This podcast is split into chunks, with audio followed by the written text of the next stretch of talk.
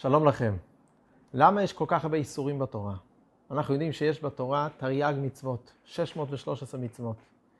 מתוכם רמ"ח מצוות עשה 248 מצוות, לא, מצוות עשה, ושס"ה מצוות לא תעשה, 365 מצוות לא תעשה. זאת אומרת, הפער הוא עצום, פער של 117 זה פער של כמעט 50 אחוז בין מצוות עשה למצוות לא תעשה.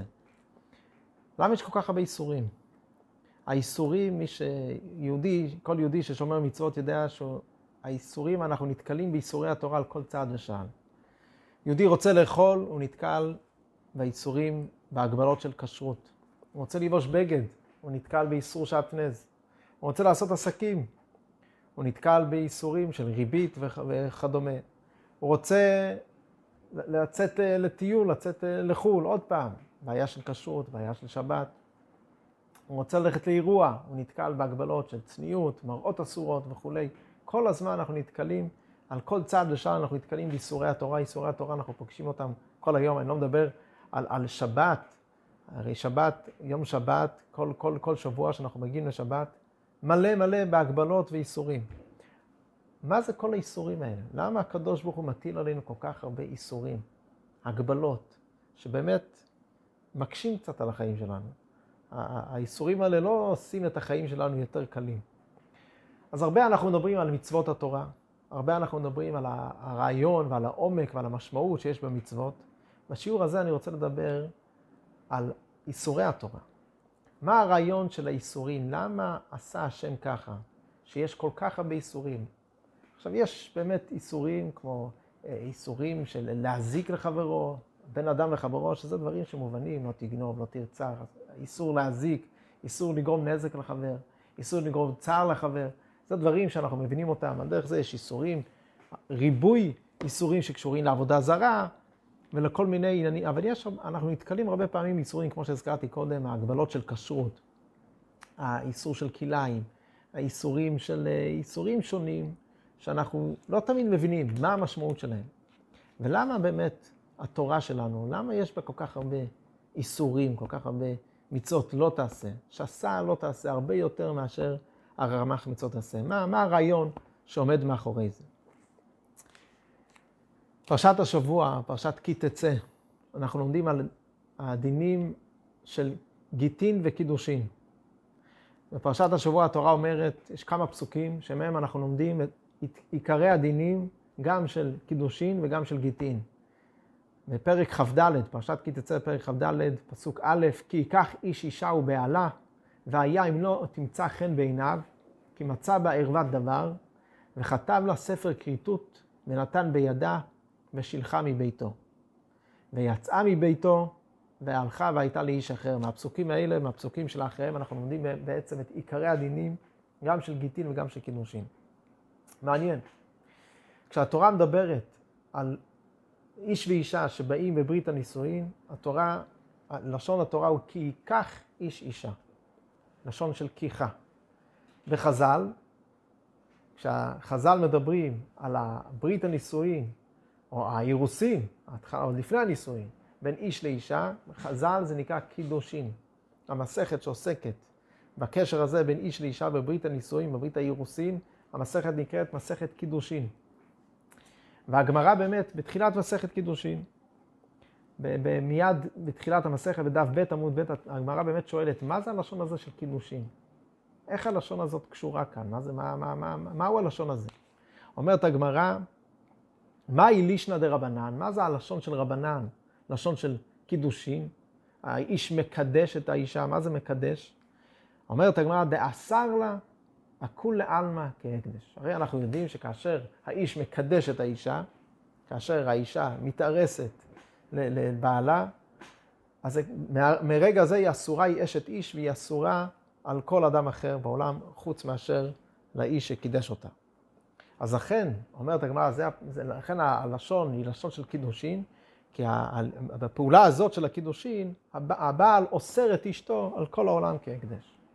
וזה דבר שעל פניו דורש ביור. נכון. נכון הוא שכאשר אדם מקדש אישה, הוא אוסר אותה על כל העולם כהקדש. אבל למה התואר של הפעולה הזאת, למה אנחנו מתארים את זה בלשון של קידושין? אה, באמת, התוספות על המקום נעמד ואומר, בלשון התוספות, פשטא דמילתא, פירוש הפשוט, הרי את מקודשת לי, היא שהרי, שכחתי לציין, שזה לא רק שחכמים ככה, לא רק שהמסכת נקראת מסכת, קידושין, אלא גם זהו הלשון שבו עם ישראל מקיימים את האירוסין. המנהג הוא שהאיש מקדש את האישה בלשון של מקודשת, הרי את, הוא נותן לה את הטבעת, האיש נותן לאישה את הטבעת, החתן נותן לכלה את הטבעת, הוא אומר לה בלשון הזו, הרי את מקודשת לי, מקודשת. אז התוספות על המקום באמת נעמדים על כך ואומרים שפשטא דמילתא, הפירוש הפשוט מקודשת לי, מיוחדת לי ומזומנת לי. הפירוש מקודשת לי שמיוחדת ומזומנת, זה פשטא דמילתא. אבל, כפי שהגמרא עצמה אומרת, הסיבה שאנחנו בוחרים את השם הזה, את התואר הזה, את הלשון הזו מקודשת, זה משום שעל ידי הפעולה הזאת של הקידושין, האישה היא אסורה על כל העולם כהקדש. והשאלה היא, למה אנחנו מתארים את הפעולה הזאת של שני, חתן וכלה, איש ואישה שבאים בברית הנישואין, בברית האירוסין? נכון שעל ידי זה שבפעולה הזו היא נאסרת על כל העולם, אבל למה זה התואר? למה זה, זה, זה השם, זה הטייטל, זה, זה הכותרת שאנחנו בוחרים, כשאנחנו אומרים שאיש איש מקדש את אשתו, איך אנחנו קוראים לזה? מקדש על, זה, על שם זה שהוא אוסר על כל העולם כקדש לכאורה. העיקר כאן הוא שהם באים בברית הנישואין. יש גם דין אולי צדדי לכאורה, שכאשר האיש ואישה באים בברית האירוסין, אז האישה אסורה על כל העולם. אבל זה לכאורה פרט צדדי, זה לא המהות כאן, זה לא מהות המעשה שאנחנו עושים. המהות של המעשה, לכאורה, זה שהאיש ואישה באים בברית אירוסין, זה שהם יוצרים קשר ביניהם. אך כשמתבוננים בזה, כפי שגם כן בדברי התוספות עצמו, התוספות, התוספות עצמם אומרים שלמרות שהפשטה דמילתא שמקודשת, מקודשת לי הכוונה שמיוחדת לי ומזומנת לי, אבל ברור שאי אפשר להשתמש בלשון הזו שמקודשת על כל קניין אחר. אם היה אומר טלית זו מקודשת לי, אין נראה שיועיל. לגבי אישה, במה שמתייחדת להיות לו, היא נאסרת לכל. אבל בכיכר וטלית לא שייך למי מרחי. אי אפשר לומר, הלשון הזו שמקודשת לא תועיל בקניינים אחרים, רק באישה. למה? כי רק באישה יש את הדין, הזה, שכאשר האיש מקודש, מקדש את אשתו, היא נאסרת על כל העולם. בקניינים אחרים זה לא קיים. מה הסיבה שזה הופך להיות התואר של המעשה? אנחנו יודעים, ב- ב- התורה מתארת, כשאיש ואישה באים בברית הנישואין, על כן יעזוב איש את אביו ואת אמו, ודבק באשתו, והיו לבשר אחד. זאת אומרת, כשאיש ואישה באים בברית הנישואין, זה לא, זה לא סתם קשר. יש כאן קשר פנימי ועמוק, קשר מהותי. הם הופכים להיות דבר אחד. כל אחד עוזב את המציאות שלו. כן, יעזוב איש את אביו ואת אמו, ודבק באשתו והיו לבשר אחד. זאת אומרת, כל אחד שם את המציאות הפרטית שלו בצד, והם מתמסרים יחד לבנות משהו משותף, בית חדש, בית, מציאות חדשה שמשותפת לשניהם. החיבור שלהם יוצר מציאות חדשה, יוצר בית חדש, משפחה חדשה, והיו לבשר אחד. על כן יעזוב איש את אביו ואת אמו, ודבק באשתו והיו לבשר אחד. כלומר, הקשר כאן זה לא סתם שני אנשים זרים, שכל אחד הוא מציאות לעצמו, והם שניהם יוצרים ביניהם קשר, אלא הקשר כאן הוא קשר מהותי, קשר עמוק ביותר, שכל אחד כביכול עוזב את המציאות העצמאית שלו ומתמסר למציאות משותפת חדשה, בניין בית חדש, והיו לבשר אחד. זה קשר עמוק מאוד, קשר מהותי ביותר, וקשר שדורש מכל אחד לעזוב את המציאות הקודמת ולהתמסר לקשר החדש, למציאות המשותפת ביניהם. זוהי מהות הקשר בין איש לאישה. ולכן התורה בוחרת, החכמים בחרו לתאר את המעשה הזה, את החיבור הזה בין איש לאישה, בלשון של קידושין, שאסר לה על כול עלמא כהקדש. כי זה לא רק פרט צדדי. הדין הזה, שאישה שמקודשת אסורה לכל העולם, זה לא איזה דין צדדי בקידושין. זה קשור למהות הקידושין. זוהי מהות הקידושין, מהות הקידושין, מהות הקשר בין איש לאישה, היא שהאישה אסורה על כל העולם כהקדש, היא מתמסרת אך ורק לבעלה, היא עכשיו קשורה רק איתו, הם הופכים למציאות אחת, וממילא אין שום מקום שהיא תהיה מותרת לאנשים אחרים. זוהי מהות הקשר, זה, זה, זה התיאור וההגדרה המדויקת של, של, של, של הקשר הזה. זה מבטא את עומק הקשר. שמדובר פה בקשר מהותי, קשר פנימי, קשר עמוק. דבק באשתו והיו לבשר אחד. על, פי זה גם נבין, אנחנו יודעים שבדברי חז"ל מצוין בריבוי מקומות, שעם ישראל, כנסת ישראל והקדוש ברוך הוא, זה כמו חתן וכלה. שבאים בברית של אירוסין, כתוב על מתן תורה, ביום חתונתו זה מתן תורה. מתן תורה דומה ל, ל, ל, ל, ל, ל, לחתונה, במקום אחד כתוב אירוסין, במקום אחד כתוב נישואין, בין כנסת ישראל והקדוש ברוך הוא. הקדוש ברוך הוא הוא נמשל לחתן, וכנסת ישראל, עם, עם ישראל נמשלים לכלה. והקשר בין ישראל לקדוש ברוך הוא זה קשר של חתן וכלה. וזוהי הסיבה שה... לכן האיסורים תופסים מקום כל כך מרכזי ביהדות, במצוות. שאלנו קודם, למה יש כל כך הרבה איסורים? למה יהודי שומר מצוות נתקל בחיים שלו כל הזמן, בכל מקום? רוצה לאכול, הוא נתקל באיסור של אכילה, רוצה לבוש בגד, נתקל באיסור של שעטנז, רוצה לעשות עסקים, נתקל באיסור של ריבית. כל, כל דבר, על כל צעד ושער, אנחנו נתקלים בריבוי של איסורים. מה הרעיון של האיסורים? דווקא האיסורים האלה, הם מבטאים את הקשר העמוק בין יהודי לקדוש ברוך הוא, את הקשר העמוק בין עם ישראל לקדוש ברוך הוא. הקשר שלנו עם הקדוש ברוך הוא זה לא סתם קשר חיצוני, זה לא הפירוש שאנחנו מציאות לעצמנו, ויש לנו איזה קשר על ידי קיום המצוות. הקשר בין ישראל והקדוש ברוך הוא זה כמו קשר של חתן וכלה, כמו קשר של איש ואישה.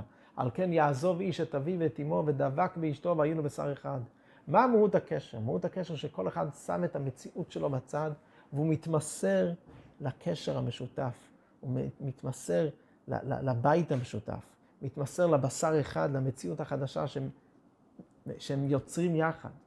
הדרך זה שיהודי מקיים מצוות, יהודי עובד את השם, זה לא סתם שהוא מציאות לעצמו, שיש לו את העניינים שלו, יש לו את החיים שלו, יש לו את המציאות שלו, והוא גם עושה מצוות, גם עושה מעשים טובים, קורא קריאת שמע, מניח תפילין, מתפלל. דווקא האיסורים שבתורה מבטאים שזה לא כך. יהודי והקדוש ברוך הוא, יהודי שמקיים מצוות, יהודי שבא בקשר עם הקדוש ברוך הוא, זה כמו שאיש ואישה באים בברית הנישואים. הוא שם את כל המציאות שלו בצד, והוא מתמסר לקשר הזה, כי זה קשר מהותי, קשר פנימי, על כן יעזוב איש את אביו ואת אמו ודבק באשתו והיו לבשר אחד, אז אותו דבר יהודי פורש מכל ענייני העולם, מכל האיסורים, מכל, מכל הדברים השונים, מאיסור כזה ומאיסור אחר, והוא מתמסר למציאות האלוקית, מתמסר לרצון השם, והיו לבשר אחד, והוא נהיה מציאות אחת עם הקדוש ברוך הוא. בעצם, האמת היא שזה מפורש מהתורה עצמה, בסוף פרשת קדושים. הקדוש ברוך הוא, בסוף פרשת קדושים התורה אומרת, והייתם לי קדושים, כי קדוש אני השם. והייתם לי קדושים, זה בדיוק דומה מאוד ללשון, הרי את מקודשת לי, והייתם לי קדושים, כי קדוש אני השם, ואבדיל אתכם מן העמים להיות לי. ואבדיל אתכם מן העמים להיות לי. כלומר, מה הרעיון של האיסורים?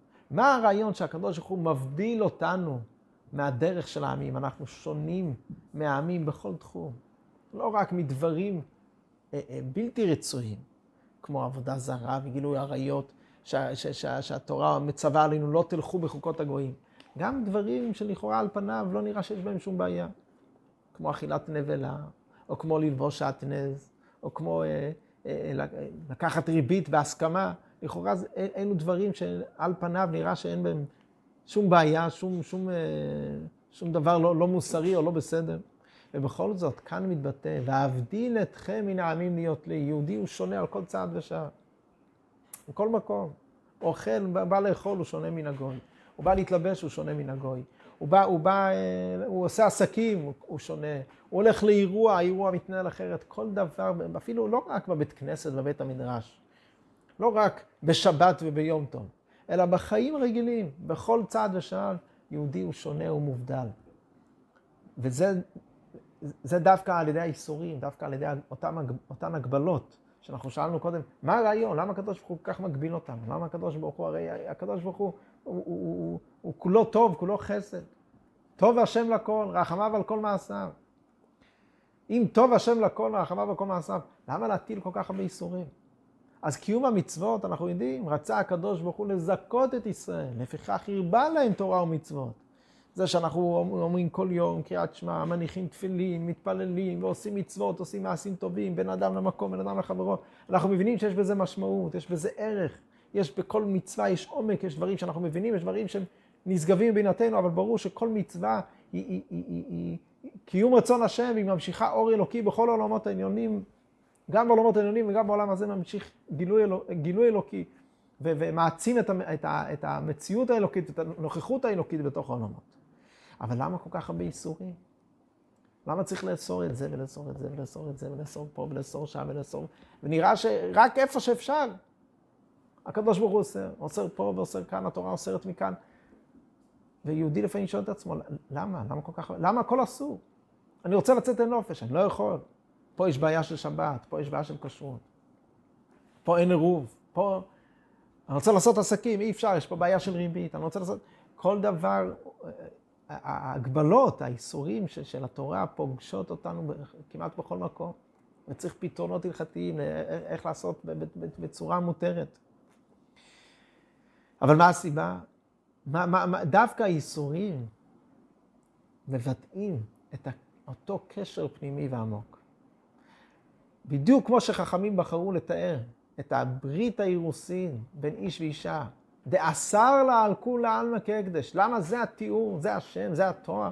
נכון, הוא אסר אותה על כולה כהקדש. כי זה מבטא את עומק הקשר.